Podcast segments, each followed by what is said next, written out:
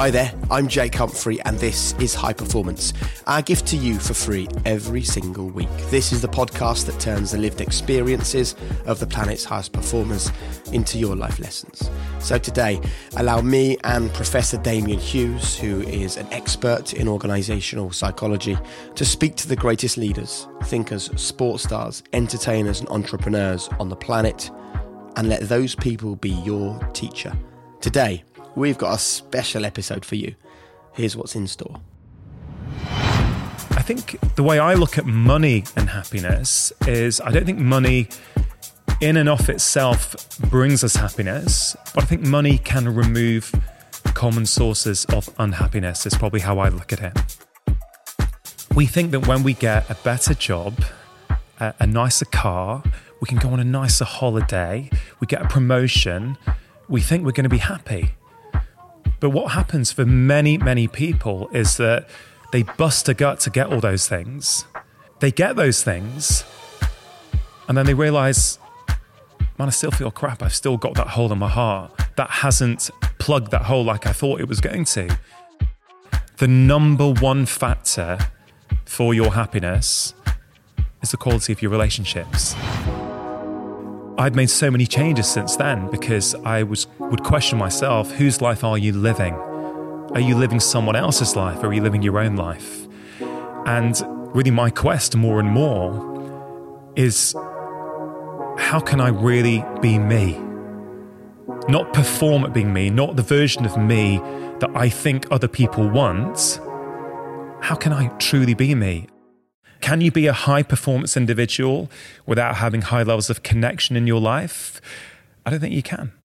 So today is all about education, but education in a different kind of way, educating you in the way you think. As you know, um, I love the book Daily Stoic, and um, it's a lesson every single day of the year from the Stoics. And there was a lovely quote I read recently from Epictetus, who said, What is it then to be properly educated? Is it learning to apply our natural preconceptions to the right things according to nature? And beyond that, to separate the things that lie within our power from things that don't.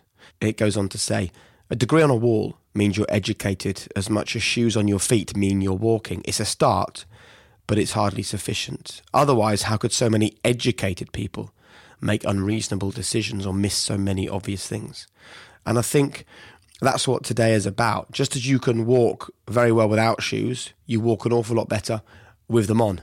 And just as you could live an okay life without high performance or without the conversation today from ourselves and Dr. Rangan Chatterjee, you will find life an awful lot easier after this conversation. There are genuine takeaways in this episode for you when it comes to happiness and mindset and pressing reset and just looking at life in a completely new way. I cannot tell you how good Rangan's book is Happy Mind, Happy Life. It he calls it the new science of mental well-being, and that's really what we discuss in today's podcast. Um, there is a link to the book on the description of this podcast. It is brilliant, it is fascinating, and you are going to get a lot from today's episode. So sit back and enjoy the High Performance Podcast with Dr. Rangan Chatterjee. Comes next.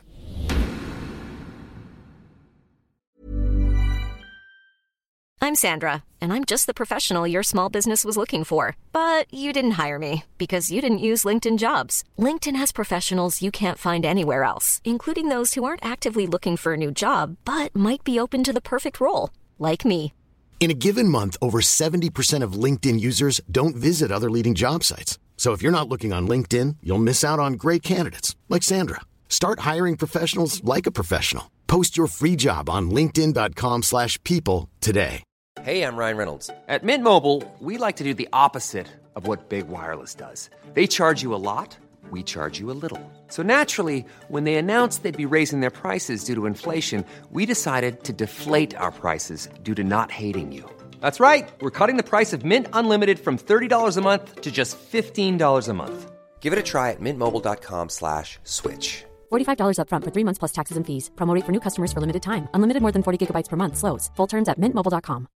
When you make decisions for your company, you look for the no brainers. And if you have a lot of mailing to do, stamps.com is the ultimate no brainer. It streamlines your processes to make your business more efficient, which makes you less busy. Mail checks, invoices, legal documents, and everything you need to keep your business running with Stamps.com. Seamlessly connect with every major marketplace and shopping cart. Schedule package pickups and see your cheapest and fastest shipping options from different carriers. With rates up to 89% off USPS and UPS rates. And with the Stamps.com mobile app, you can take care of mailing and shipping wherever you are. Make the same no-brainer decision as over 1 million other businesses with Stamps.com. Sign up with code PROGRAM for a four-week trial, plus free postage and a free digital scale. No long-term commitments or contracts. That's Stamps.com. Code PROGRAM.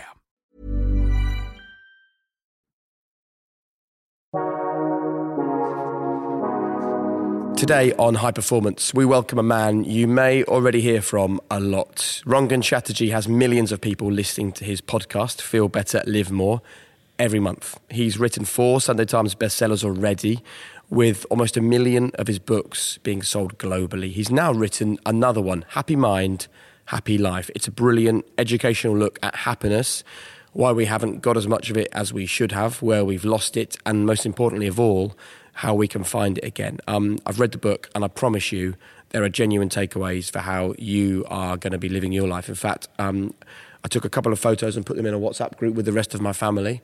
Um, and then I called Harriet and I said to her, hey, you need to stop buying so many clothes because choice makes you unhappy, which was a new one on me, but um, it was brilliant. And it's an absolute pleasure to welcome Rangan to our podcast. I was just saying to him that I still get people every few days saying, oh, I loved it when you went onto Rangan's pod. Um, how did he get so much out of you? And I think the answer, right, Damian, is, a, is about security.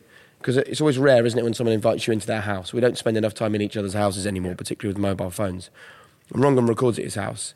And I think, I honestly think the half an hour I spent chatting to him and his wife, talking about their lunch, being offered food and drink, it totally changes the level on which you interact with people, doesn't it?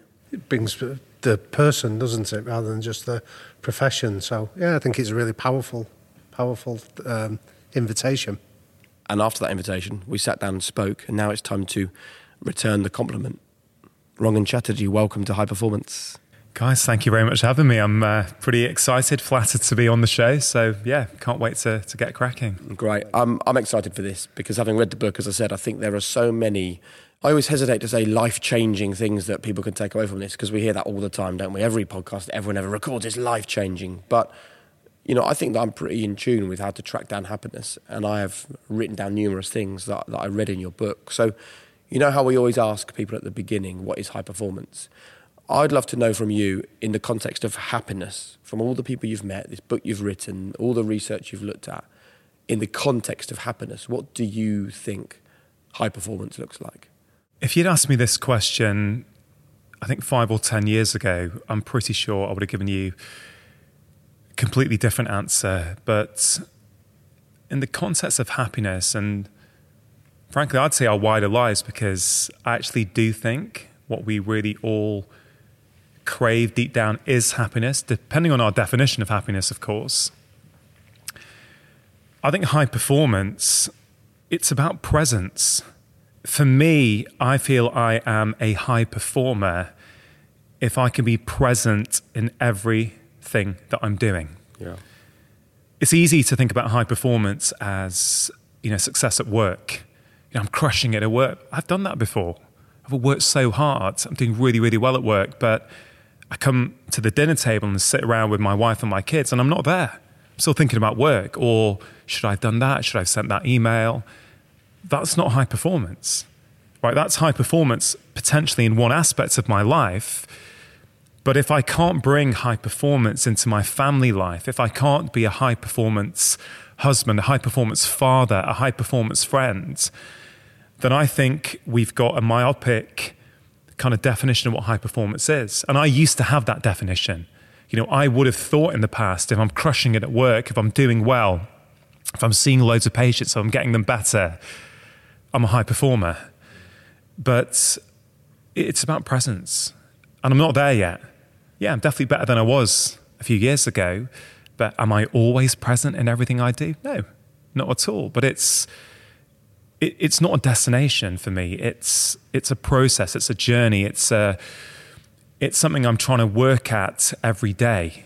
See, what I love about that, Rangan, is that one of the fears that we sometimes have on this podcast is that it can almost come across as a bit preachy, you know, like that, we, that we're not checking our privilege in many ways. And I think there's people out there that might be listening to this that are in like quite difficult or straitened circumstances or like are so mired in unhappiness.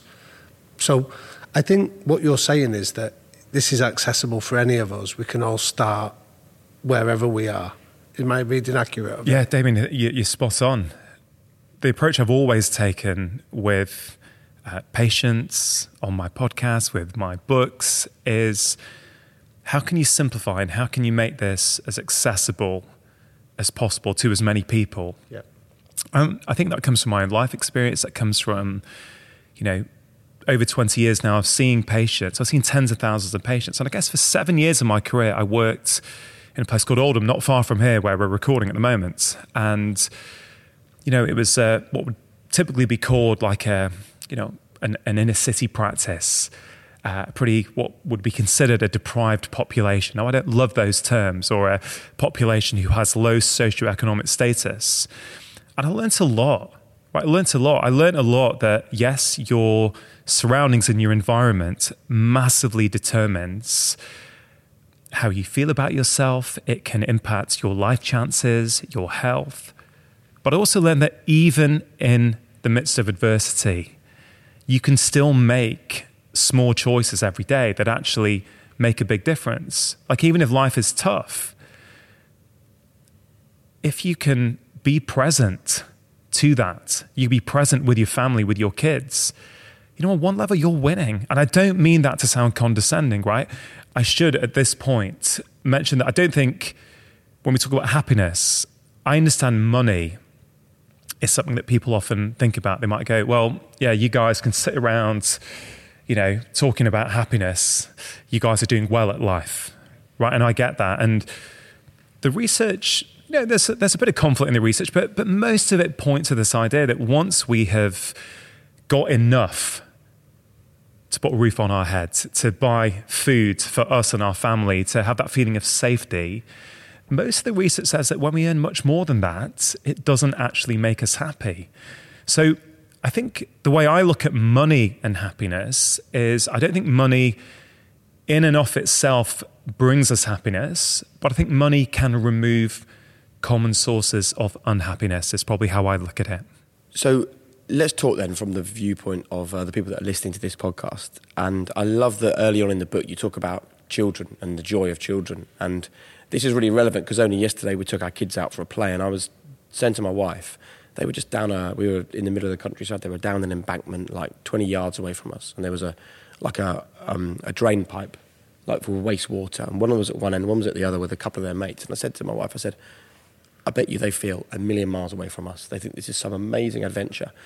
And they may well have a tiny snapshot in their heads of, in 20 years' time, of this moment where, like, we were in the countryside somewhere. There was like a pipe, and it was, we were so, like, deep in that moment. It- and we all have those strange little snapshots in our heads. And we have them because at that moment, my kids were 100% invested in sticks going in one end of the pipe and coming out the other, and who dared to crawl through the pipe first, right? That was the game we're no longer there because we're adults. So we have things from our past that scar us, things in our future that worry us. So I thought that maybe we could really get deep on this by first of all talking, Rangan, about where we are as human beings and also how we get back to that state that we were in as children. Does that make sense? Yeah, absolutely. I, I start off the book with that exact emotion, don't I? The introduction, I say, remember when you were a child. Whatever it is, everyone listening to this will have a memory, something from childhood. You know, for me, it's been barefoot on the grass. Uh, my older brother was sort of playing cricket against each other. You know, I think I was saluting the not, uh, you know, the imaginary crowd about the fifty I just scored in the garden. Um, but you're in the moment. You know, I see this with my kids. They're in the moment. You know, what was my definition of high performance? Being present and in the moment. Well, kids have got that. You had that. I had that. We all had it. But we lose it. And I think a lot of that comes down to society and the way it conditions us. I call it in the book the adulthood contract that we sign. You know, we, we get given this idea of success that it's about doing better than other people at school, right? I think that's when it starts. You know, you, you're you're taught to compare yourself to others, whether schools want to or not. The result is, oh yeah, oh I got this grade. Oh, they did. You know, I'm getting I'm getting an award for that. And you know, I grew up with all of that. But I see it in my kids now, and I think it's actually problematic because it sets you up for a definition of success that is not the same thing as happiness. So many of us think, we think that when we get a better job, a, a nicer car, we can go on a nicer holiday, we get a promotion, we think we're going to be happy. But what happens for many, many people is that they bust a gut to get all those things. They get those things, and then they realize, man, I still feel crap. I've still got that hole in my heart that hasn't plugged that hole like I thought it was going to. And I mean, I'm intrigued from you guys actually because you talk to, you know, incredible athletes, incredible people who have met society's definition of success, right? That's, I guess, in many ways why they're being invited onto the show because, you know, people go, they're successful, right? But how many of them, and, you know, you may not know that from an hour chatting to them, but how many of them are truly happy? That's a question I've got because I spoke to Pippa Grange um, on my podcast a couple of years ago now. Pippa was the psychologist with the England football team. You know, Gareth Southgate brought her on. She was widely credited as being, um, you know, one of the, the voices that led to the culture change in the England football team. She's got this beautiful concept called winning shallow or winning deep.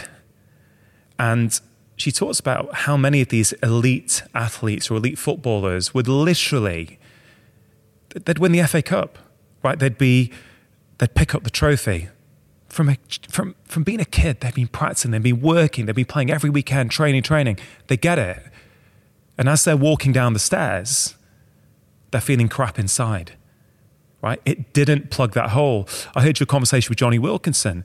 Jonny said, didn't he, when he, when he won the World Cup, it's fleeting. That moment is fleeting. Within seconds of that, you've lost it. It's downhill. If that's the pinnacle of your career, if that's the pinnacle of your life, you've got a problem. Because if you do that in your 20s, what does that say about the rest of your life? So for me, the way I sort of frame it for people is it's about identity, right? Well, it's first of all understanding what is success, what is happiness. They can overlap, but they don't always. And there's a few things I think people can do to actually, you know, define what happiness and success looks like for them. Um, in fact, if you're up for it, there's a there's a little exercise in the book I can try on you guys Go if on. you if you want. Yeah, so I'd love that. it's um, it's it's really quite a fun thing to do. So have a think about three things that bring you real happiness. You know, what what what three things could you do each week that if you did them, you feel you'd be really happy? Um, spending time with my children, uh, walking my dog, and uh, reading a good book. Okay. I would also have spending time with the kids is the first one. Um, the second one is going to uh, the gym with my wife. Like when we train together, it's brilliant fun. Um, and finally, getting the whole family together: the cousins, the aunts, the uncles, at my mum and dad's for a, for a big meal. Yeah, no, and I will love that. And then the second part of the exercise is it's called write your happy ending, right? So you go to the end of your life, Yeah. right? Imagine you're on your deathbeds. What three things would you have wanted to have done in life when you're lying there on your deathbed? Basically, this I think I'll drop out the gym thing, but the more time with the kids, more time with the family. I can't think much beyond those two, to be honest. Yeah, Yeah, yeah, exactly. It involves family. And what's really interesting about that is it, it, it gives you this sort of microscopic day to day stuff, and it also gives you the big picture stuff. And actually, when you really go and do the exercise sort of properly, and you write down three things, and you write down three things at the end of your life, then you go back to the first one and go, okay, if I manage to do these three things each week, then I know I'm moving towards the happy ending that I want. But for many people, when you do it, you realize, oh, wait a minute. Like at end I want to talk about my relationships and my friends and my passions. I'm too busy with work. Like I'm working every weekend. I'm not home to see my kids Monday to Friday. And, and it's about intention. It's not about having a go at people, right? I understand life is tough. It's just about, and, and I think that's what high performance life is as well for me. It's an intentional life. It's you living life on your own terms because you've taken the time to define it. So, what you both said about relationships as well in the context of happiness and high performance, I think is really, really interesting because there's this incredible study from Harvard. It's probably the longest running study we've got. It's been going on for over 75 years. And they've done it in, you know, you know, people who've got all the privilege in life who end up at Harvard, but they've also got people who don't go to Harvard who are uh, from a more working class background. And it doesn't matter who you are or where you're from, the number one factor for your happiness the quality of your relationships. Right? Nothing else comes close. So therefore, if we're talking about happiness, we're talking about high performance, you have both said relationships, children, partners, friends, right? So the question then is, I would say the same thing, but I realized a few years ago, actually, you know what, Rangan, you can say that those things are important to you, but you're working so much that you never see them. So instead of beating myself up then, it's about going, okay, so how can I subtly shift something to kind of change that? And I tell you, one of my patients from a few years ago, I remember so well, and I, I think the story might resonate with your audience. 35 year old chap came in to see me, felt a bit indifferent about life, feeling pretty low. And I was asking him about his life. And from the outside, right, this guy was crushing it. Good job, running his own business, right, making good money, driving a sports car, right? He's got all those external metrics of success. And maybe people are listening right now going, yeah, that's what I want. Right, but here's the thing. I asked him, because I was trying to figure out what's going on here. Why is he feeling so low? Why does he struggle to get out of bed some mornings? And I said, okay, how, how often do you see your friends? And he said, well, you know, I, I, you know, I, am sort of, I kind of see what they're up to on social media. I see them on Facebook and Instagram. I, I know what they're doing. Um, no, I said, how, how often do you actually see them in real life? And he goes, I'm just too busy. I don't have time. And so I, I checked other things out, but the prescription I gave to him, I said, okay, li- listen, for the next six weeks, I want you to see your friends in person once a week. Now, he was lucky he lived in the town where he grew up. So his friends actually lived nearby. He just never saw them. And I sent him away. He comes back six weeks later. He's like a different person. He bounces into the room. And I said, How are you feeling? He goes, Dr. Shashi, I feel great. I said, What happened? He goes, Well, we started off on a Sunday morning. We'd go to the local uh, cafe and catch up over a latte. And then after a few weeks, that led to us restarting playing five aside once a week. And essentially, you know, I'm not exaggerating one iota here. He didn't have a, you know, a serotonin deficiency, right? He didn't have an antidepressant deficiency. He had a friendship and relationship deficiency in his life, right? And he actually had the relationships. He was just too busy chasing success to actually nourish them. And his friends didn't know. This is and what he, what he shared with me is he said, actually, my friends thought I was crushing it. And there's a whole chapter on this in the book. It's called Have Massless Conversations. It's about having those relationships where you can actually take off your masks and really be who you are.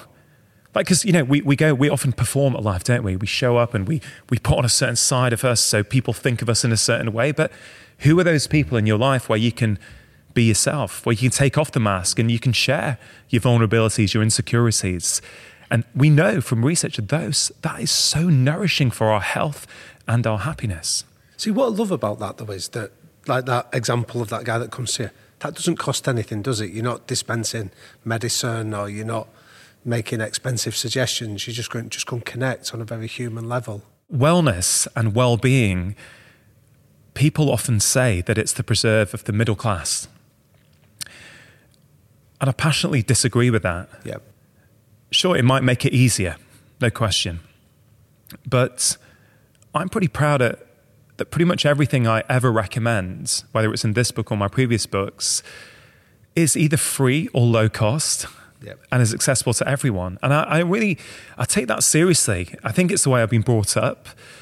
But it's also, you know, I have seen affluent patients, I've seen poor patients, and, you know, there's a common humanity that, that binds us all together.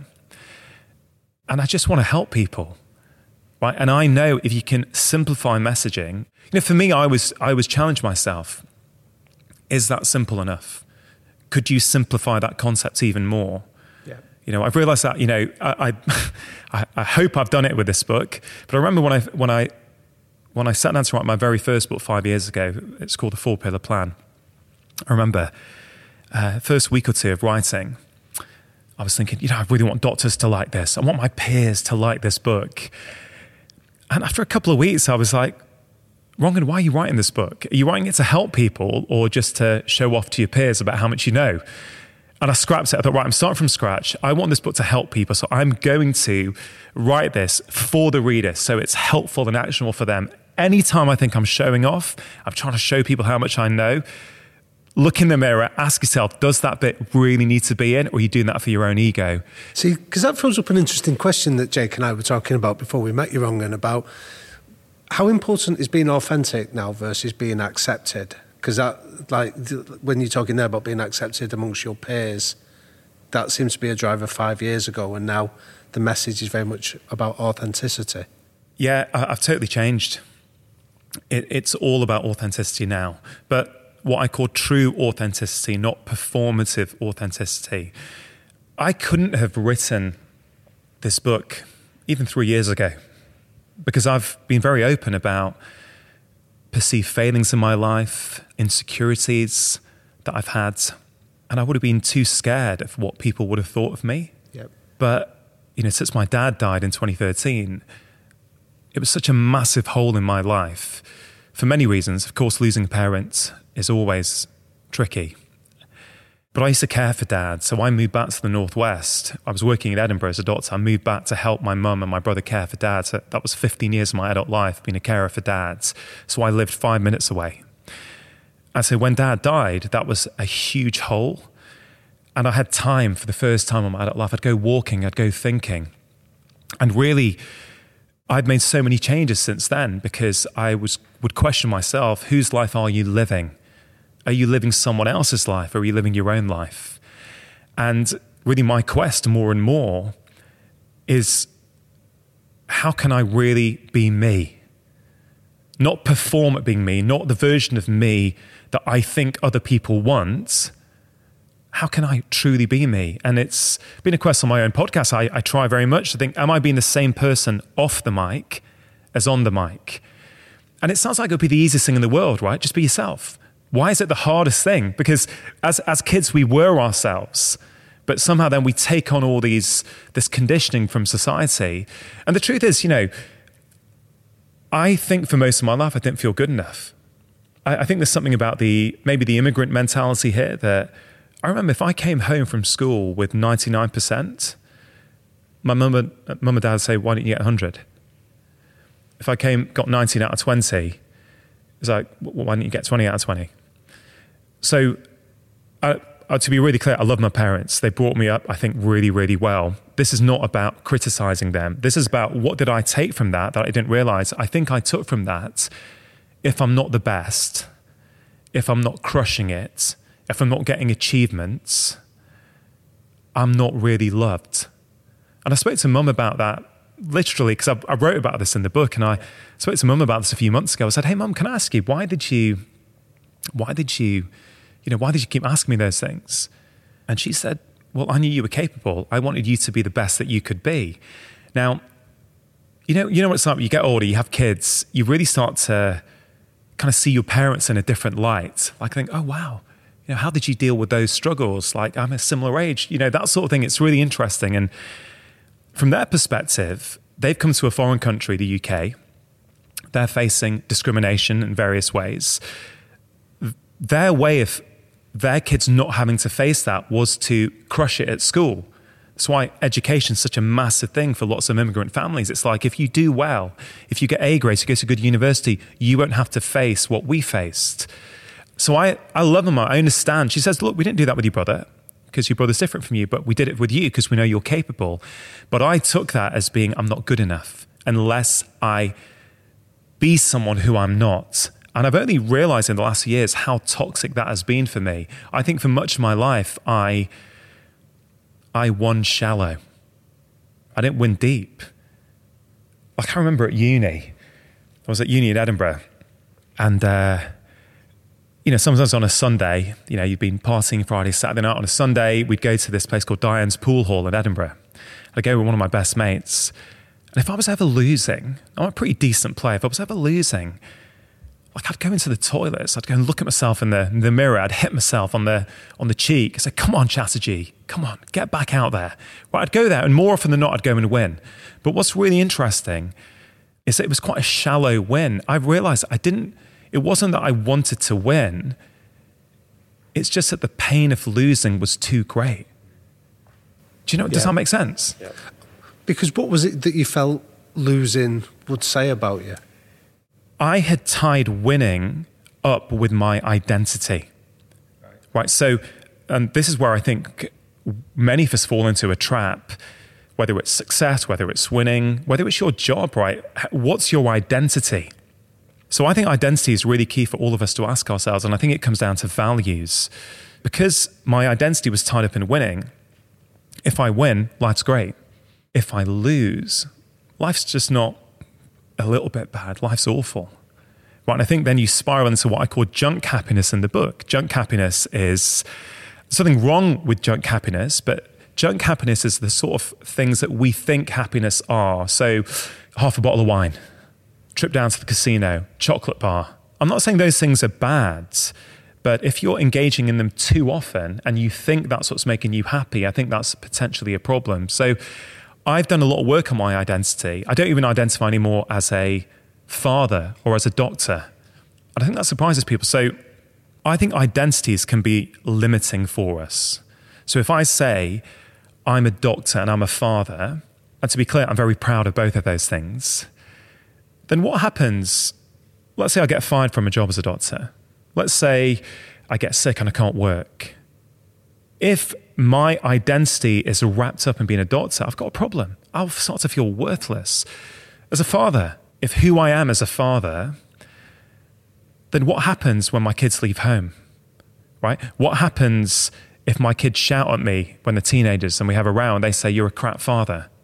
Right? This happens. I've got patients like this where they, they feel worthless because their whole identity is wrapped up in that. So those are roles that I play. They're not who I am. And what I think is a useful exercise for everyone is to, in the book, I call it the identity menu, where you go through, I've listed about 15 values or so. It's not an exhaustive list, but really trying to identify what are your core values. So for me, I've done this exercise on many occasions. My three core values are integrity, curiosity, and compassion those are the values I try and bring into everything I do. So when I'm a father, am I living by those values? When I'm a doctor, am I living by those values? When I'm on the high performance podcast, interacting with you two, am I living by those values? Because then if I am, that's what I can take around with me in my back pocket, no matter what happens in life. Do- do- Does that, did that Yeah, make yeah. sense? But what I'm intrigued about then, Rangan, is how did you identify them? So how anyone listening to this could could go through that process of identifying what are their three core values. Yeah, it's a great question. Um, I think how I did it was this wasn't just like a one hit where I just sat down and go, what are my three core values? This was a constant uh, process of self inquiry, asking myself questions, like regularly asking myself, do these values sit with me? Reassess a few weeks later, get "Mm, not sure. This, you know, it's asking a lot of questions. What, one of the things that's really helped me, and I think it's really helped me with my values, is this idea that I call seek out friction. I think this is probably the thing that's had the most impact on my happiness over the past few years, if not over my entire life. And it's look for friction in day to day life and use it as your teacher. So let's say you get an email from your boss or a colleague that pisses you off, right? You could take the opinion that they should send me an email differently. They should use better tone in their email, right? But then you make yourself a prisoner because ultimately you now are dependent on how people around you are behaving for your happiness in order for you to feel good. So I would say flip it. In that moment, go, okay, what can I learn about myself here? What is it that's been triggered in me? Right? Why, why am I getting bothered? Because one thing I've learned, mate, is that when you get to that place where you are truly secure in who you are, I'm not always there. I'm better than I was. I'm still got, bit of, I've still got some ways to go. But when you're truly secure in who you are, what other people do, it doesn't really bother you. Like the, the praise doesn't go to your head and artificially elevate your ego like it might have done in the past. But the criticism also doesn't take you down and make you feel worthless because you know you're responsible for your feelings. So I, I use that every day. If something happens and I get triggered, I'm like, why did that trigger me? Is it because I'm knackered and I haven't slept? Is it because actually they've got a point? You know, because sometimes you know what it's Yeah. like. You know, it's not about being blind to the potential criticism or the issues you've got, is yeah, it? it's about being Do you know I honest. mean? Yeah. And I think, you know, in the wider concepts of high performance, I think one of the problems of this links to authenticity is I think many of us are walking around not knowing who we really are. Right? We're trying to live up to society's definition of success. We're in the rat race. We're so busy trying to do more, be more, acquire more, get more, that we don't know how to simply be and like be ourselves. And I think that's the big ticket journey for high performance, for happiness is are you living a truly authentic life?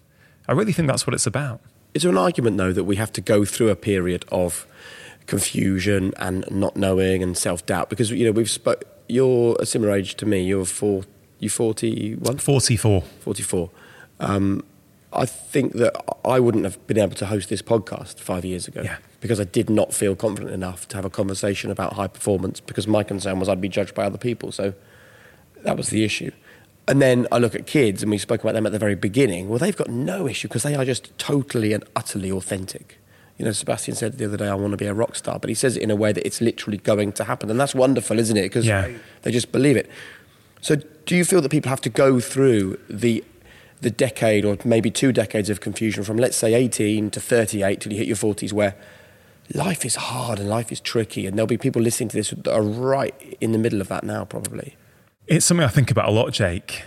This idea that can you learn this stuff without having to go through it? You know, we think about that as parents, don't we? We want to protect our kids from having to go through the hard times, even though we but probably the all only way they're going to learn is by letting them go through the hard exactly. times, Exactly. it? it's if we think about our own lives. I think, speaking for myself, adversity is one I learnt the most. Adversity is what has taught me probably the most powerful learnings in my life. So I think on some level, yes, I really do. I, I, as a doctor, I think about this all the time. Why does it take someone to, for their partner to die or them to have a heart attack before they want to follow the advice that they knew before, but they needed that? So I think you're right. I think there's an element of that, but I don't think we, I don't think we necessarily have to go to the extremes. I think we can learn some of these things, and I, I, I hope, I'm sure people are finding this already when they listen to your show regularly that the lessons they keep learning week after week, I'm sure are helping shift their perspective. You know, we didn't have podcasts when we grew up, right? We didn't have access to all this incredible information just at the tip of our fingertips. So I don't feel it was that easy to learn this stuff. Whereas you probably got teenagers now listening to the podcast, learning this stuff, going, oh, wow, well, hold on a minute. Jonny Wilkinson, he won the World Cup and then it was downhill in his emotions straight after that. Oh, wow, I wouldn't have thought that. I would have thought that would be a pinnacle. I'm trying to practice every day after school because I think that's going to make me happy. Even just putting that awareness into people early, I feel means that they will turn the ship around earlier. I'm Sandra, and I'm just the professional your small business was looking for. But you didn't hire me because you didn't use LinkedIn jobs. LinkedIn has professionals you can't find anywhere else, including those who aren't actively looking for a new job but might be open to the perfect role, like me. In a given month, over 70% of LinkedIn users don't visit other leading job sites. So if you're not looking on LinkedIn, you'll miss out on great candidates like Sandra. Start hiring professionals like a professional. Post your free job on linkedin.com/people today. When you're ready to pop the question, the last thing you want to do is second guess the ring. At Bluenile.com, you can design a one of a kind ring with the ease and convenience of shopping online. Choose your diamond and setting. When you find the one, you'll get it delivered right to your door. Go to Bluenile.com and use promo code LISTEN to get $50 off your purchase of $500 or more. That's code LISTEN at Bluenile.com for $50 off your purchase. Bluenile.com code LISTEN. Hey, I'm Ryan Reynolds. At Mint Mobile, we like to do the opposite of what Big Wireless does. They charge you a lot, we charge you a little. So naturally, when they announced they'd be raising their prices due to inflation, we decided to deflate our prices due to not hating you. That's right. We're cutting the price of Mint Unlimited from $30 a month to just $15 a month. Give it a try at mintmobile.com slash switch. $45 upfront for three months plus taxes and fees. Promo rate for new customers for limited time. Unlimited more than 40 gigabytes per month. Slows. Full terms at mintmobile.com.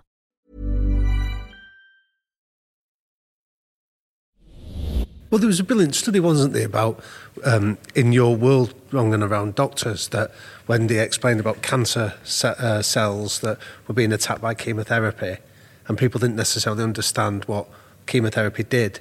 Whereas when they told the story about a castle, that that was effectively the cancer, and it was about the knights coming in to attack the castle, and that was how they released it. Just the very fact of using stories and metaphors allowed people to understand Yeah. What their treatment was, and therefore they got better quicker because they had that sense of Yeah, connection with the it. Connection. Connection's key, isn't it? It's Yeah. um, part of what I do in work is I teach doctors. So we don't really get taught much about nutrition and lifestyle at medical school at all. And I've created this, you know, Royal College GP accredited course where we teach thousands of doctors and healthcare professionals how you do this. And once at the course, someone asked me, "What's what's the biggest thing you've learnt in your, you know, years of practice?" I said, "The biggest thing I've learnt are these four words: connect first, educate second. And I kind of feel that holds true for all of us in every aspect of life. Whenever I've got a patient in front of me, my number one goal at the start is how can I connect with this person? How can I use my body language? How can I look at them? How can I make sure they feel heard and seen? Only once I've done that do I then move on to the education part of you know helping them understand what they need to do. Because if you if you if you think you're too busy and you fast track connection and go straight to education, it doesn't work. Wasn't there a study done, and you and you'll either correct me or, or or verify it in America, where they looked at doctors that were sued the most versus doctors that had the lowest level of litigation. The difference was those that got sued the most had a 15 minute appointment time. The ones that had lowest levels, their appointment times were 18 and a half minutes.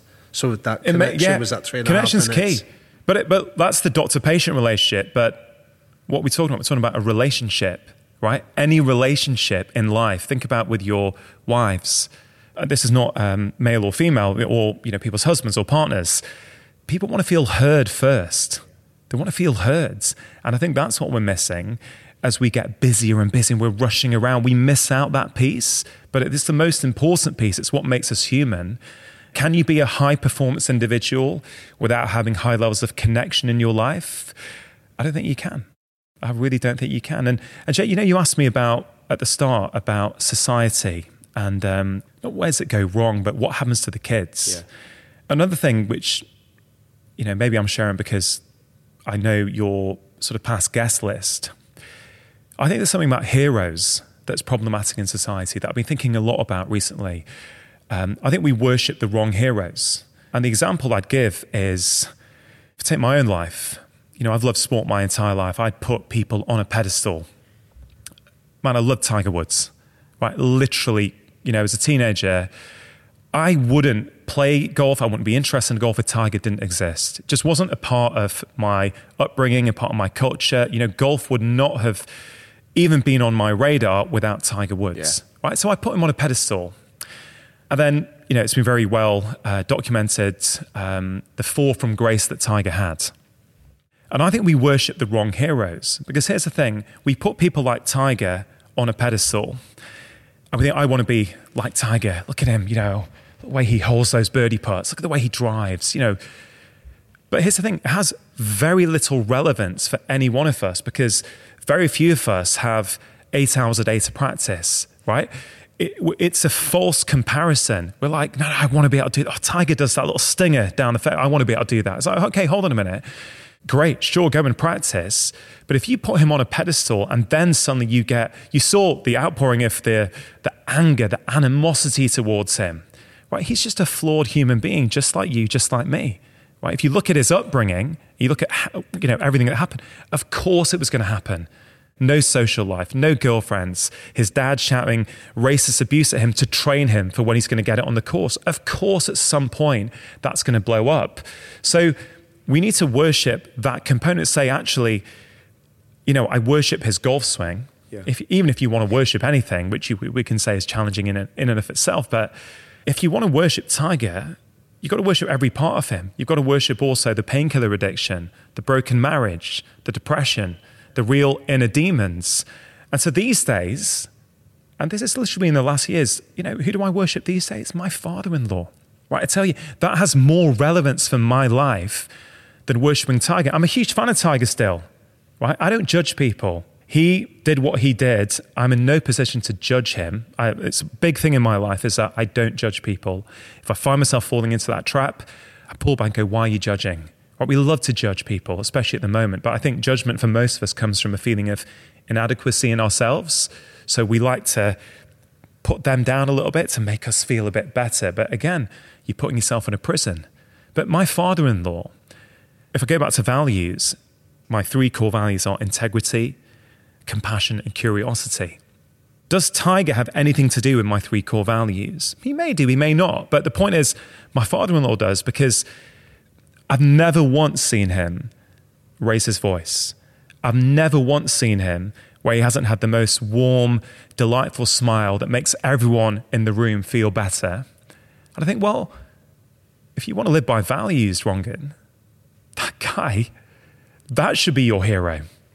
Do you know what I mean? So I think these societal things about, because people will, you know, let's take the podcast. They'll look at the, you know, um, Steven Gerrard, Frank Lampard, you know, all these incredible people who've done incredible things.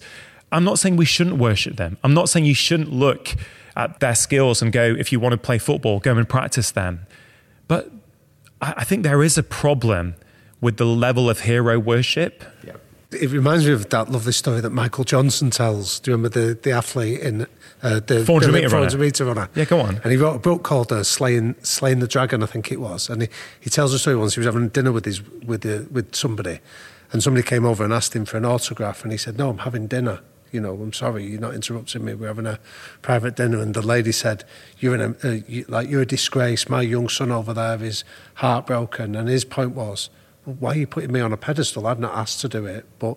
what you've role modelled is rudeness, lack of grace, indiscretion in that one interaction of asking me for the autograph. And you're a more yeah. significant figure in your child's life than I am. You know, and I think you're making that point. That exactly. And I, you know, I grew up in Manchester, and obviously football was a big part of teenage years. I remember, you know, you'd see all these footballers who you idolise. Suddenly, they'd be on the front page of a tabloid with, you know, whatever might have been going on and we love to tear them down. I think now, as a father, as someone who really tries to live with this value of compassion, I think, well, how many people, if they were earning tens of thousands of pounds a week at the age of 18, staying in five star hotels, having, let's say you're a stereotypically a guy and there's lots of people throwing themselves at you every weekend, how many people would also succumb to some of the things that the footballers do? Well, I think it's probably most people or many people, but we like to think we wouldn't. And we like to think, you know, people aren't putting a microscope on our lives. And it, it, sort of speaks to what I was talking about seeking out friction before about how can you use a bit of social friction to learn something about yourself. If you're struggling, and I, I really would urge everyone listening to try this for seven days. Anytime you feel you're judging someone or they're pissing you off in some way, ask yourself or say this to yourself if I were them, I'd be doing exactly the same thing. So, can I jump in there? Because Please. my wife loves your podcasts.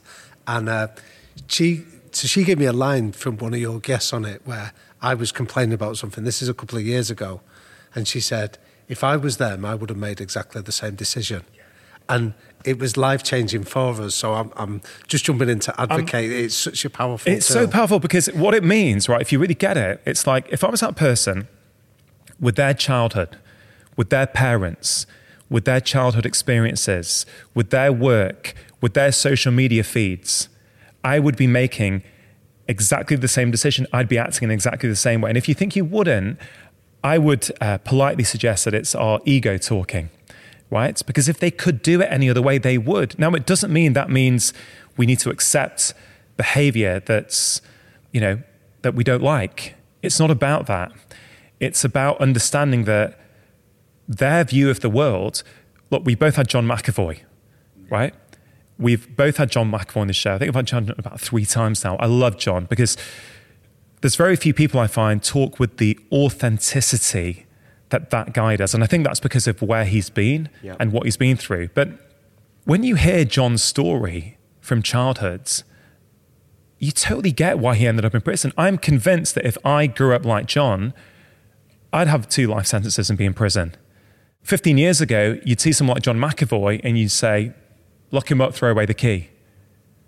And now he's probably one of the most incredible people I know. I would happily leave him at home alone with my kids looking after them. Like, genuinely, the guy's incredible. And it just goes to the power of judgments and, like, you know, do you know what I mean? It's, it's, Yeah. Well, I assumed when we met him, I thought, well, I'm not going to like this guy because he's just a criminal. And then we had Cole Loco on a while ago, um, and he was a gang leader in Brixton, and he's now doing amazing things as a businessman. And again, if you just have an opinion of him, you would say, well, why would you put him on a high performance podcast? Because he was a, he indulged in gang violence. But that that allows for no empathy or no understanding of his story and who he was. And I think that you know we talk about putting people on pedestals. I totally agree with that. I think it's still brilliant to hear from Yeah. sports people about the mindset and the determination, the consistency, because we can all learn from that. But I think instead of having anyone right up high and other people down low, we should endeavour to have less opinion of other people more knowledge and more understanding and more empathy of them and their story. And then we can actually make a considered judgment about maybe this footballer is someone I would put on my idol list because I know them, I know I understand what they've been through, and an armed robber can be on the same list as a, as a, as a, as a top level athlete. They can be in the same place. Yeah, you're absolutely right, Jake. And I think, you know, you guys know this because you also have a weekly podcast, but when you dive deep with people and you hear their story, you have a deep level of empathy and compassion. And you, you realize also happiness, it really is how you approach the world.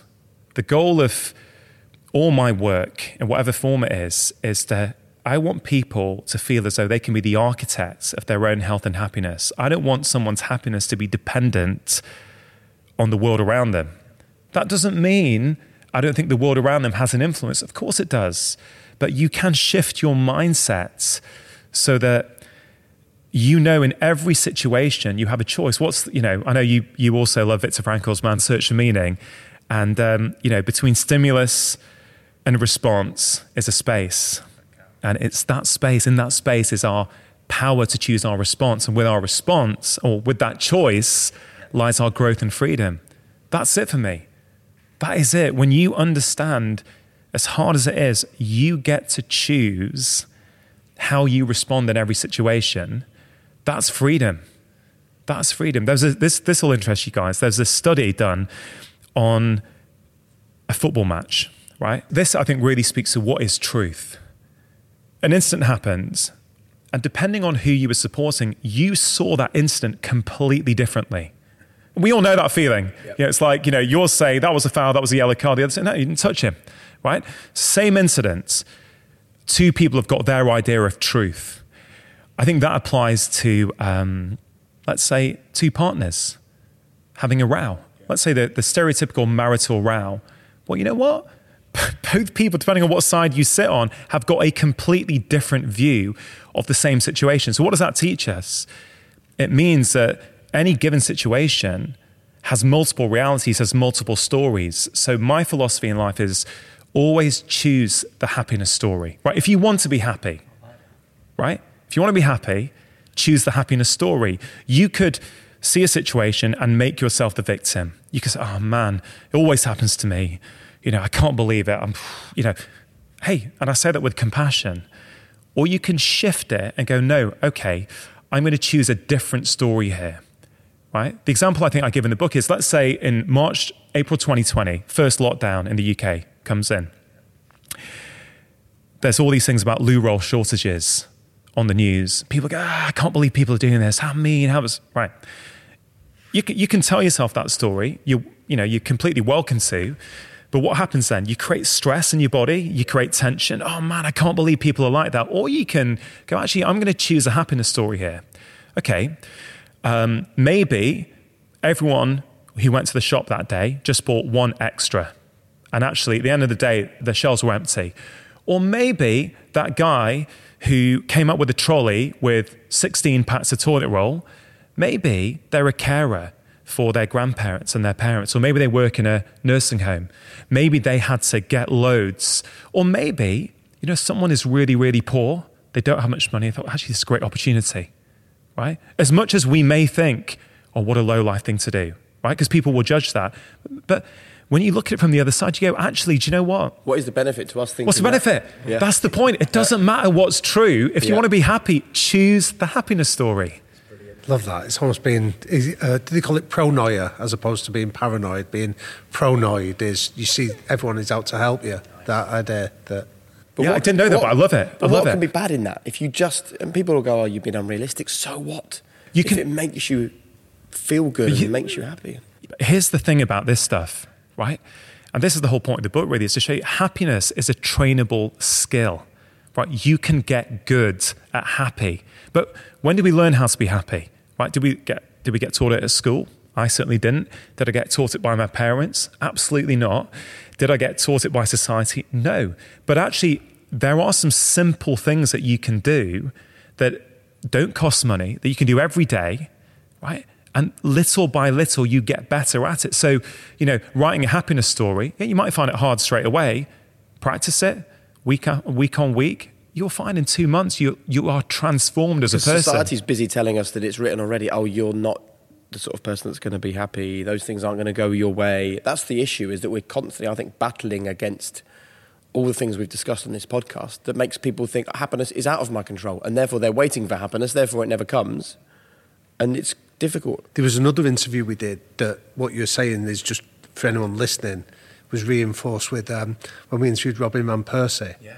And he, he, he described how he wrote what was called a Zander letter named Yeah, after I read Ben it in your Zander. book. Yeah, so but he talks about how he talks about where he wanted to view his career and be happy at the end of it. So I think I'm just reinforcing what you're saying for anyone listening to this to think this is best practice that's been that's been adopted. And and I think with happiness, the other thing which I think is really important to understand because it's almost becoming a bit uncool now to talk about happiness. It's like, you know, we shouldn't be chasing happiness. It's about meaning, it's about purpose. And I spent weeks thinking about this when writing about it. I thought, how can I unpick that?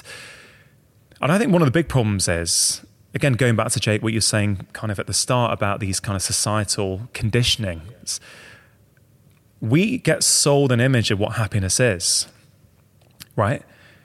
We think happiness is having a smile on your face, being out on the beach with the waves behind you, with your family in tow, right? We're told that that's happiness. That's pleasurable, but I don't think that's necessarily happiness. That can be part of a happy life. And I've got this um, sort of new definition of happiness that I call core happiness. And I've designed it so that people can think of it as something they can strengthen and work on over time. So just as you, if you want bigger biceps, right? Go to the gym, do bicep curls every day, your biceps are going to get bigger. Well, I contend that if you work on these three legs of the core happiness stool day after day, week after week, you are going to become happier. The three legs are alignment, which is when the person who you want to be and the person you are being out there in the world are one and the same. It's basically when your values and actions match up. So that question you asked us earlier about Exactly. enjoy, yeah. Exactly. So that's alignment. Uh, the second leg is um, control. So this is not about controlling the world that is inherently uncontrollable. It's about giving yourself a sense of control. So, what little things can you do each day that give you a sense of control? Well, your reaction to the world is a good one. Absolutely. And as you wrote in your book, you know, you quoted the same study that uh, scientists have shown that people who have a strong sense of control over their lives are happier, they make more money, they have better relationships, they have longer relationships, they have less stress.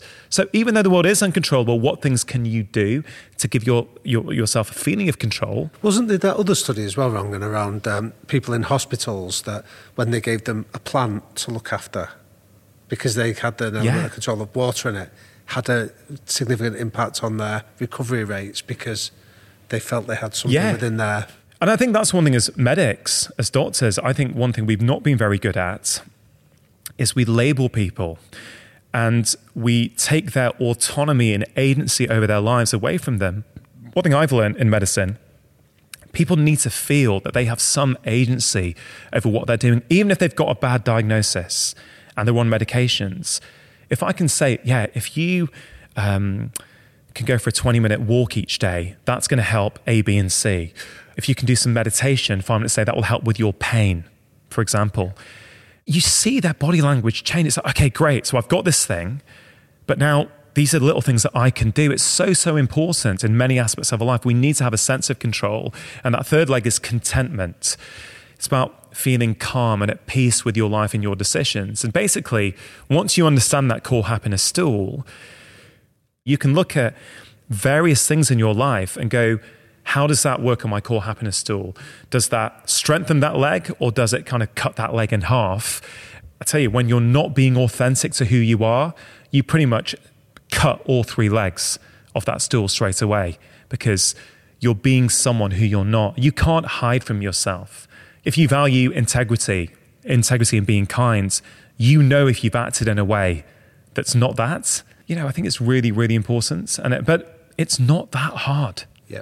Yep. It really isn't. We're talking about meaning and purpose. Where that fits in is I think meaning and purpose is a necessary ingredient for happiness, but it's not happiness in and of itself. So meaning and purpose comes under the alignment leg. And, and why I'm so passionate about this, have you heard of the Japanese concept of ikigai? Yes, yeah. No. You, oh, Jake, you'd love it. You'd literally love it. I, uh, this is this this cultural concept in Japan. So what we should be looking for is our ikigai, and it's four things. When you do something that you're good at, when you do something that the world needs, Yep. when you do something that you enjoy, and you do something that makes you money. And you have to have all those four things at the same time. That's the goal, right? So It's like a Venn diagram. It's a Venn it? diagram. It's All lovely, over and I would imagine. I don't. I can't speak for you guys, of course, but I would imagine doing the podcast might Yeah, yeah, yeah. Run me through the four again. something you're good at, Yep. something that you enjoy doing, mm-hmm. something that the world needs, Yep. and something that gives you money. I think we hit three out of four on this podcast. But what I tell you why that's so important, right? It's a Japanese concept, and I remember I wrote about this in my second book, The Stress Solution. I was on stage in London about a few days after the book came out, and I was taking Q and A at the end of the talk. And I remember back right of the arena, this hand went up, and uh, this this uh, student in London said, "Hi, Dr. Chatterjee, I'm an 18 year old Japanese student. I grew up with this concept of ikigai." And I actually found it off putting. I found it too much pressure. I thought, how am I ever going to achieve this mythical ikigai? Right? And that's, I really thought about that when trying to unpick meaning, purpose, and happiness. This is where I've got to. It's about alignment, right? If you figure out what your core values are and you live each day in accordance with those values, you get meaning and purpose as a byproduct. Right, so let's say someone's listening to this, they're working in a call center, right? Let's say they don't enjoy the job. But one of their values is kindness. If they, on the way to work, and they stop off in the coffee shop and they're kind to the barista, if when they get to work, they're kind to their work colleagues, if on the way back, they're kind to the bus driver who takes them home, you know what? Yeah, you may not enjoy your job. You may want to change that, but you're living in alignment. You are living with meaning because you're living in accordance. So I think that's how I've tried to crack Right. it. And it's still about looking for those things. Yeah. Rather than saying to ourselves, well, I can't possibly be that because this is my job, this is my life, this is where I live, you know, whatever the issue is. They're they're blockers rather than. and you'll finding a way find it. You'll get the meaning and purpose. yeah, it yeah. will come. So, and, and and sadness. Can you be sad and happy? Yeah, you can. Right. If you're if if you're feeling sad, if you've if someone's died, right, you're not feeling good, and you're feeling sad. What's toxic is when you try and pretend you're feeling good. You're not aligned. Then you're kidding yourself. Inside, you're you're crying, and on the outside, you're trying to say, "Oh, I'm I'm fine." It's like no. Well, if you can get aligned, it's like no. I'm in grief. I'm struggling. I think that's so powerful, Rangan. I think that because because uh, again, like one of the criticisms that we sometimes get on here is that we're teaching the world to paint a smile on the face when everything's going wrong, that shit happens and you've got to pretend it's great, and that sort of toxic happiness is is something that you're articulating is a powerful thing. You can be sad and still content, can't you? It's- Totally. yeah. And, I- and I think sadness is a natural human emotion. And no matter how good our lives might be or might appear to be, we're all going to have times where we feel sad. That's okay.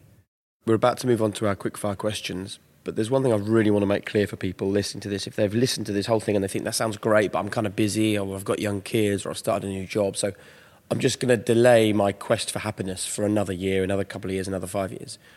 Research shows happiness and health are linked absolutely clearly. Happier people live longer, live healthier and they do the same things as the unhappy people, but the happiness is what keeps them alive. I think people need to know that. Yeah, yeah, Jay, you've made such a great point. And that really was, you know, why would I, as a doctor for 20 years, why would I be writing a book on happiness? Why is a doctor writing a book on happiness?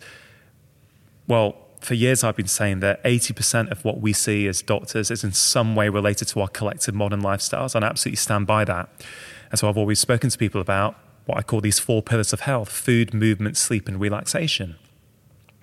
And when we make small changes in each of those four areas, you know, we have huge impacts on our health and well-being, no matter what our starting point is.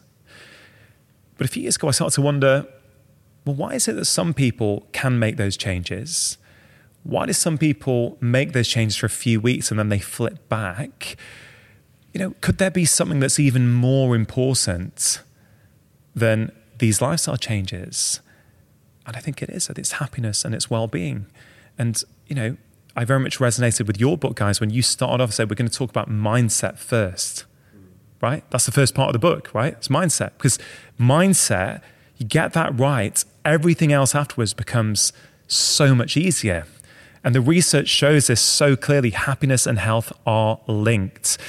Why is that? A couple of quick reasons to, to explain to people. Number one, when you feel happier and more content with who you are, you find it easier to make healthy lifestyle choices, right? If you feel really content with your day and the state of your life, you are less likely to dive into a tub of Ben and Jerry's that evening in front of television or drown your stresses or sorrows in half a bottle of wine that evening, right? You're less likely to feel the need for doing that because you're not trying to use it to medicate the way that you're feeling, right? So that's one reason why. But the other reason, there was this really famous study called the Nun Study. And they looked at these nuns, you know, and they basically, when they matched them, they had the same lifestyle behaviors, same good diet, same exercise routine, same amount of sleep. Because we're all in the same convent, weren't they? So Exactly. yeah. Even when that was all matched, the happier nuns lived significantly longer. It's nearly Right. seven years, wasn't it? Yeah. Exactly. So happiness and health are absolutely intertwined. And for people who are saying, oh, I'll do it next year, right, I'm too busy at the moment, my challenge would be I'm not asking you to overhaul your life.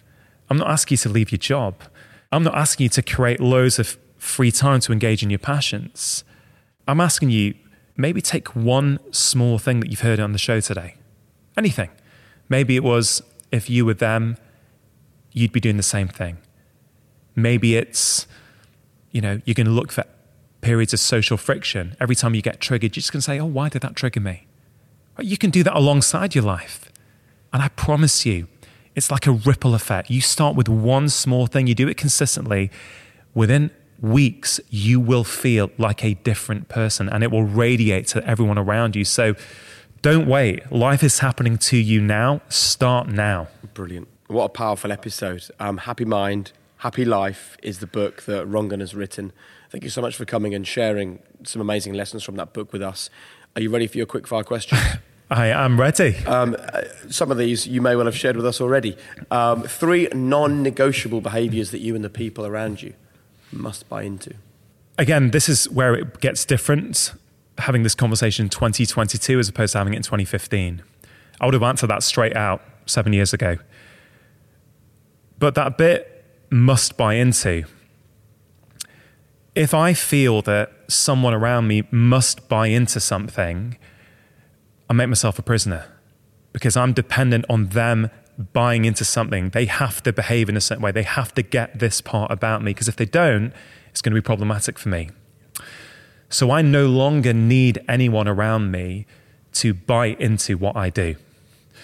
But in terms of the what I consider to be the intention behind that question, I'm interpreting that as are there three things that I try and do each day that maybe are really important for my health and happiness? Is that yeah, a, an accurate? The, yeah, it's almost like stuff that you wouldn't compromise on yourself. For me, I'd say it's my morning routine.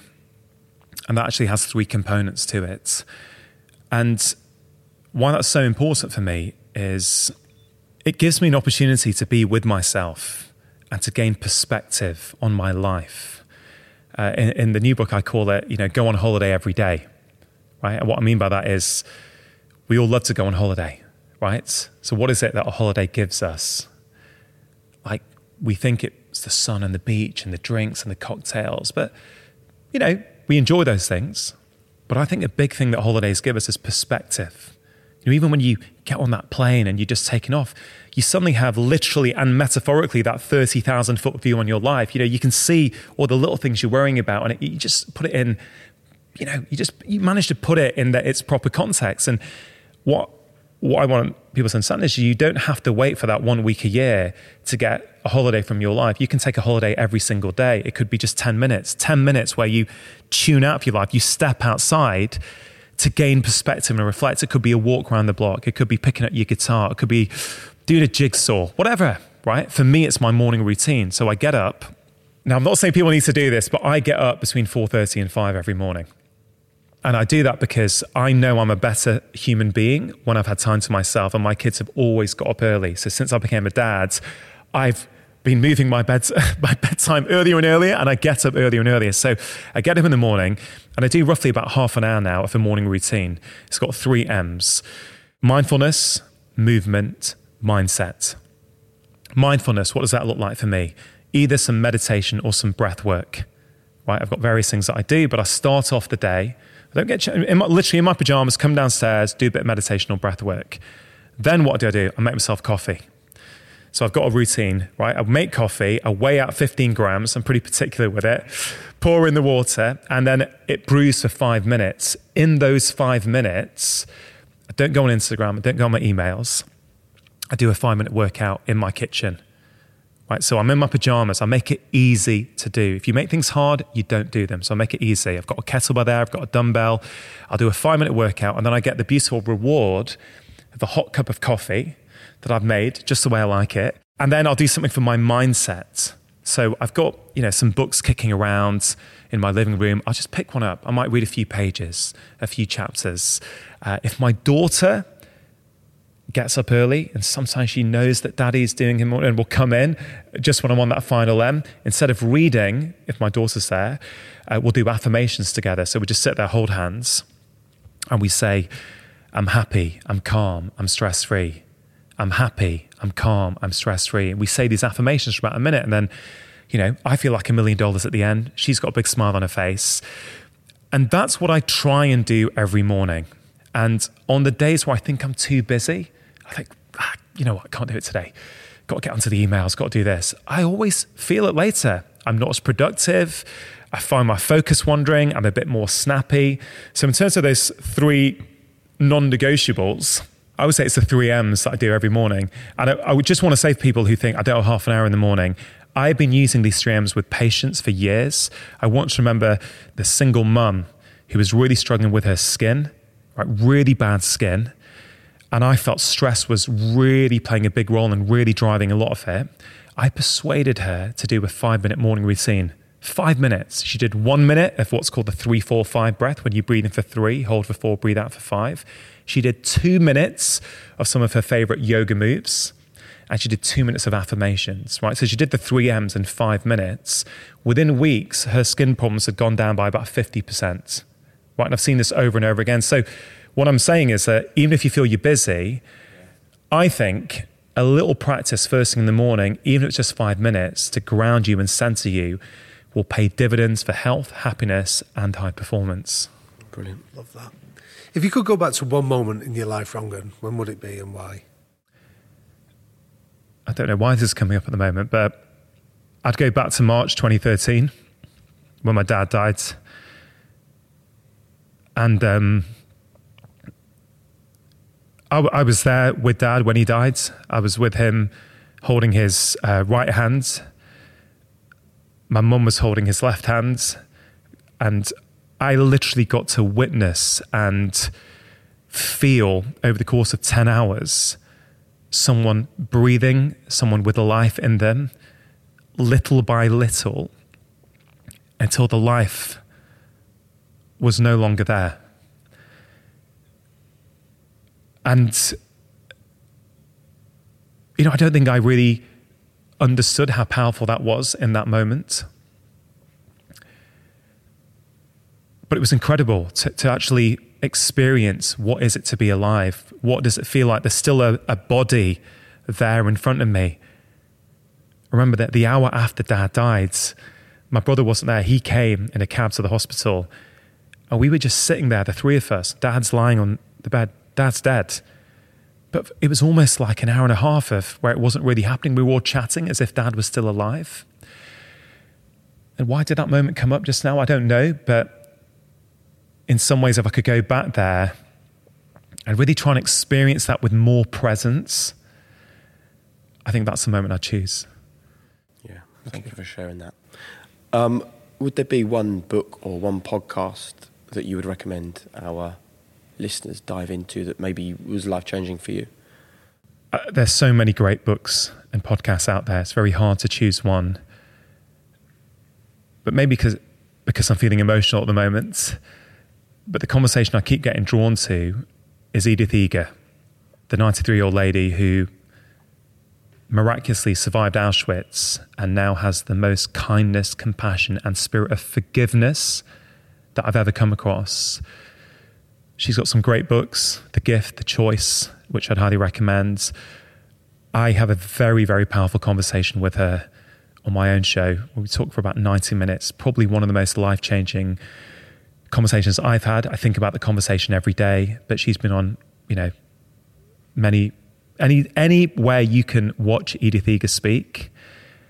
I don't think you'll be disappointed. I think if I can jump in on that one, wrong, and I, I remember listening to that, and I, I also remember being really aware of your humility just to stand down and let her speak, didn't you? I thought it was really, I thought it was incredibly powerful. I'd, I'd when you, when you're around someone like that, it's like what what what on earth have I possibly got to offer? You have got such wisdom. And, you know, if people struggle with letting go and forgiving people, I tell you, if Edith Eger can forgive in Auschwitz and what happened to her, I think most of us can probably forgive the things that we struggle with in our lives. And the final question what's your one golden rule to live a high performance life? Be curious, be the learner in every situation in life, it's not about being right or wrong. Once you let go of that need to be right, you will find a sense of peace and freedom on the other side. Always ask yourself, what can I learn here? And I think for me, certainly something I try and do. It goes back to that idea of curiosity. Be curious, be the learner. What a brilliant conversation. Thank you so much for your time. Damian. Jake. What stood out for you there? I loved it. I loved uh, Rangan. I love his uh, podcast anyway, so I'm a listener. Uh, but there was that bit that really resonated where he spoke about zooming forward into the future and identifying that sense of purpose, the kind of person you want to be, and then coming back to the moment and asking, is what I'm doing now contributing and moving me in that direction? I just think that ability to sort of time travel and think about where we're going, but what we're doing at the moment and keep our feet planted in the moment we're in is really, really powerful. And I think all of us could use that. And there's a lot there as well about challenging your current thinking. You know, I remember when um, when I went up to Manchester to, to Rangan's house to go on his podcast, we were chatting afterwards, and I was asking him whether he's you know still working as a GP and doing other things, and he said that it's a you know he thought long and hard about the decision where is his time best spent, and he said that actually he thinks that in 2022 the most effective and most impactful doctor he can be is a doctor that puts all of his time and energy into his Feel Better, Live More podcast and into books like the one that we were just discussing with him today. And I think that that is really bright as well because, you know, society makes us think, well, you're, you're a doctor, so you're having an impact, or you do X job, so you're having an impact. I think it's always worth us, you know, regularly saying, is there a way that I could have more purpose? Is there a way I could have more impact? Is there a way that I could be living even closer to my values? And I think that he's done that and I think that it's not a bad exercise for all of us every now and then just to really ask ourselves whether we're doing the right thing. Yeah, definitely. I, I was thinking, it sounds a bit silly, but sometimes somebody will say to me, Oh, wouldn't it be a better golfer? Or can you help me with my golf game? And the first question I always say is, Well, how often do you practice? And they go, Oh, I don't really. I just play. And say, Well, you're at the level you should be at then. You're as bad as you should be. Mm. Because you're not investing any time in thinking about where you want to be as a golfer. You're just talking about where you are at the moment and hoping you get better. And I think that idea of occasionally just taking the time to think, well, where do I want to be? What's the standard I want to operate at?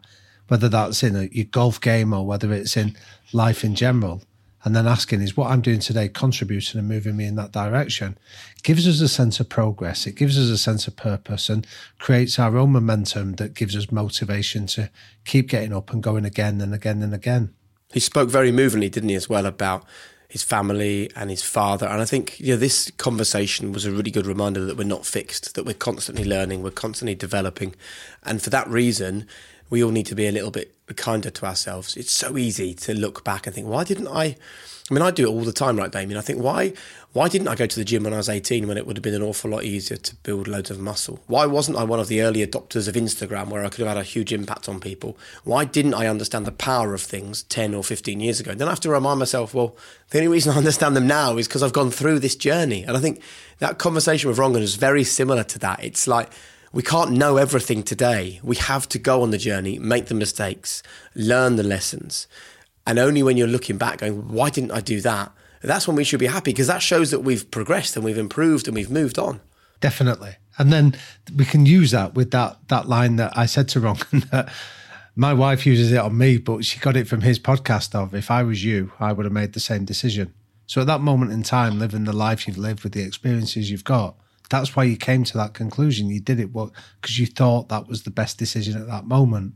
But like you say, when we open ourselves up to possibilities rather than probabilities, we develop our thinking, we learn from our experiences, and then we might make a different decision in a different moment. Okay, time to meet another listener who enjoys high performance and who's been impacted in their own lives. This is a message from Kate, who says, I'm taking a big breath and putting my imposter syndrome aside for a second to write this. I've been a listener since the Chris Hoy episode, but I've never thought of myself as high performance. I work as cabin crew for a big corporate company where I'm very much a number and never really feel as if I can make a difference. But last June, I founded Women of Watford FC, the Premier League's first ever female supporters group, not just for the women's team but a community of female Watford fans and allies who want football to be a safe and enjoyable space for women. We were born out of frustration around women's safety, a topic really close to my heart and that I'm very vocal about. Since the formation, we've been featured on Football Focus and various other channels.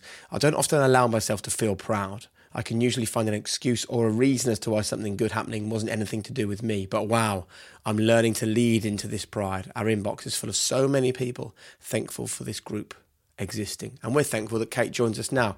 First of all, Kate, thank you very much for joining us. Um, so you had to take a big breath and put your imposter syndrome aside, did you, to send that message? Yeah, I did a bit. Um, I'm not used to having being the person who makes things happen. I'm very much sort of more of a follower, or at least I have been in the past. Um, and so, sort of accepting that this group is something that I have done um, has been has been a little bit alien to me. I think. So, do you feel high performance then having listened to the podcast and listened to all the conversations where it's not about being a high achiever it's about being a high performer and there is a clear distinction between the two yeah, I think so. Um, and I think that's when I hear uh, from the ladies, uh, the women of Watford, um, who have joined the group, uh, and sort of just realizing the impact that this group has had on them. And that wouldn't have happened uh, had had this, this group not come about, I suppose. Yeah. So we often talk then, Kate, around finding your tribe, finding people that lift you up. So, would you tell us a little bit about how the women of Watford have done that and how you are lifting each other up? Yeah, I think there's a really interesting conversation to be had around female friendship. Um, I growing up, I actually always felt pitted against other women. They were my competitors. I went to an all girls school, which, as much as it was supposed to be, you know, encouraging and friendly, actually it was very competitive. Um, and then growing up throughout the noughties, reading magazines, it was who wore it better, this woman or this woman, or which beach body is worse. And uh, there was really sort of, it was not a nice time to be a woman. And so having taken all that in, it's it's it's just there. It's ingrained in your brain. Um, and so women became my competition and that's like that's not right. And so it's actually only yeah throughout sort of late 20s i'm in my early 30s now that i've really realized the power that there is to be had in female friendship. And yeah again there's another interesting conversation there about the patriarchy and how they like the patriarchal society might like you to uh you being women sorry to sort of continue believing that. And so, yeah, let's challenge that. Let's find your tribe. And so, having found this amazing group of women where we can sit around a table in the pub and talk about Watford FC, we can talk about football without feeling patronized or even that we have to justify being there. I think it's just it's it's so empowering. I I got goosebumps sort of talking about that. I have too. I think it's amazing. So tell us how you founded it and how you've started to nurture it because you've been doing it now for nearly for coming up for a year. So tell yeah. us a little bit around around that journey you've been on. Yeah, so the conversation I think really started um, well just over a year ago, where um, Watford we were sort of in the deep dark depths of lockdown, and Watford wanted to in- acknowledge International Women's Day, but you can't really do a big thing when you're supposed to be two meters apart. Um, so we were sort of just brought onto this online platform before one of the games was shown to talk about female fan experiences, and I sort of I bang a women's safety drum quite quite often. Uh, so I just said I don't go to away games by myself, um, and probably wouldn't without a male companion. And that I think was quite shocking for um, certainly some men to hear and and some women as well. Uh, so that sort of sowed a seed, I suppose. And then we had a really horrible week where um, uh, the Sarah Everard tragedy happened, and it prompted this conversation around women's safety. Um, and I just thought, I, I, I can't keep talking about this. You know, I'm 30 years old, and for 30 years of my life, we've been talking about women's safety, but also that this is happening before. And why are we still talking about this? I need to do something. So, got back in touch with the club, and they have been, I have to absolutely shout them out here. They have been so supportive. And we had all these ideas of things that we could do to make football safer for women, but decided actually a starting point would be this, this female supporters group. Um, and not without really realizing it, we're the first group of this kind in the Premier League, which I think is absolutely bananas. Um, because to me, it just seems so obvious. Yes, it's going to help with women's safety, but also, again, it's this it's this community of females talking about football and going to games together, which is just a, a really lovely side effect. I love it. And what can we do to have better conversations about women and for women on the High Performance podcast? Do you think? Yeah, I, oh, allyship it, it's so it's so important and.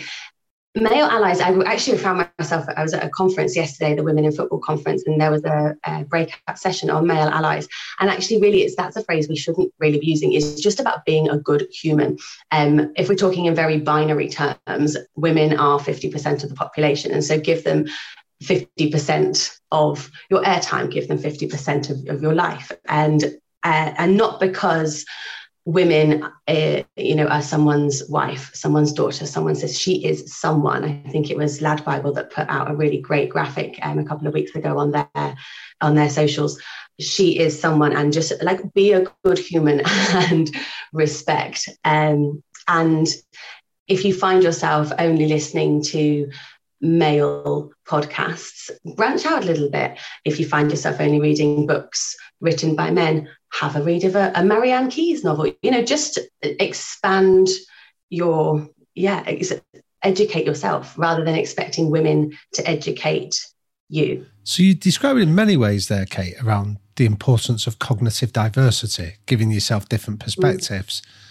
Tell us about the women of Watford then, in terms of, tell us a little bit about the cognitive diversity, about your tribe of these women that have come together to find this friendship group? I think one of the really nice things about women in general is you can sit them around a table having never met before and they will just talk, which is really, really nice. And actually, uh, the, the different backgrounds from people. So, one of the really nice things is we have a lady who comes to away games with us who is a single mum and brings her autistic son with her.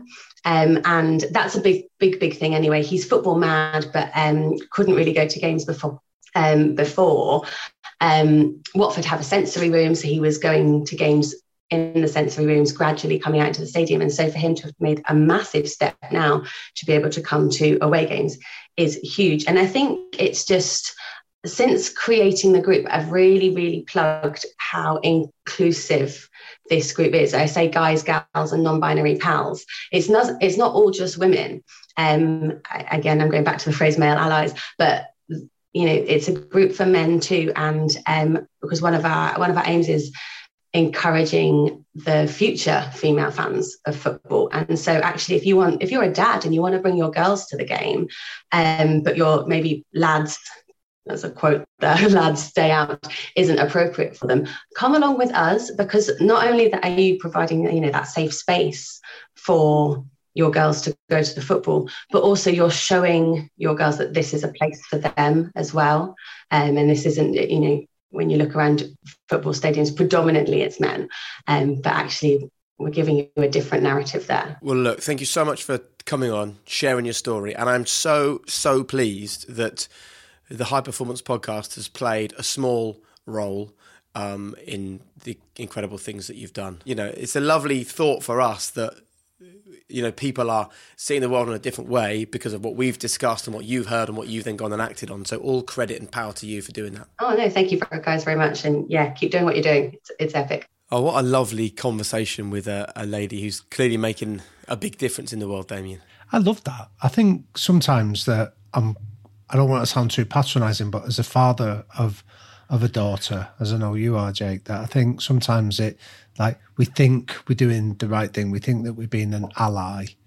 Whereas sometimes it just brings us up short to ask, can I be doing more? Can I be seeing the world from her perspective? And I think that the answer to that is always yes. So no, it's yeah. really made me reflect. It was fantastic. Um, listen, if you're at home and you're listening to this and you want even more from the High Performance Podcast, then please check out the highperformancepodcast.com and there you can join the members circle. There's some great bits and pieces actually, Damian, on the members circle. This week I was on the train and I just went on there and I listened to some of the, the keynote speeches and there's some fascinating insights into all sorts of different walks of life. And I think that that's a key element, I guess, of high performance is what, what we're not doing. We're not saying to people, listen to this way of thinking. This is how we believe you should think. Off you go. We're kind of saying, we'll put these conversations out there. We'll put these different approaches out there. And hopefully you will find something that you like among them. There might be things you disagree with as well, but we're not telling you what to think. That's a crucial story uh, as part of this podcast, I think. I mean, that's an old uh, truism of coaching that you don't tell somebody what to think, you just teach them how to think. And I think that's what the high performance circle does. It offers you just a variety of different stories and different ways and methods. And, you know, that's great if you do disagree with some of it because it's making you think, it's it's causing a reaction in you that says, I don't agree with that. I think there's a be- there's an alternative. What we're trying to do is, I think there's no right or wrong to any of this. It's simply, does this help you or does it not? And if it helps you, great, embrace it. If it doesn't, move on from it. Find something else. Go and look for somewhere else to get ideas that can help you as well. There's plenty of it, and that's what the beauty of the circle offers. Love it. Um, if you want to check it out, the highperformancepodcast.com, click on the circle. We'll send you an invite and you're in. Um, Damian, thank you very much as always. Loved it, Jake. Thanks for having me. Thanks to Damian. Thanks to Rangan, of course. You can um, enjoy his new book right now. So check it out. Uh, we'll put a uh, link to the book in the description for this podcast. Thanks as well to Finn Ryan from Rethink Audio, to Will, to Gemma, to Hannah, to Eve, the whole high performance team. But most of all, thanks to you. Remember, there is no secret. It is all there for you. So be your own biggest cheerleader and make world class basics your calling card. We'll see you next time. Yeah.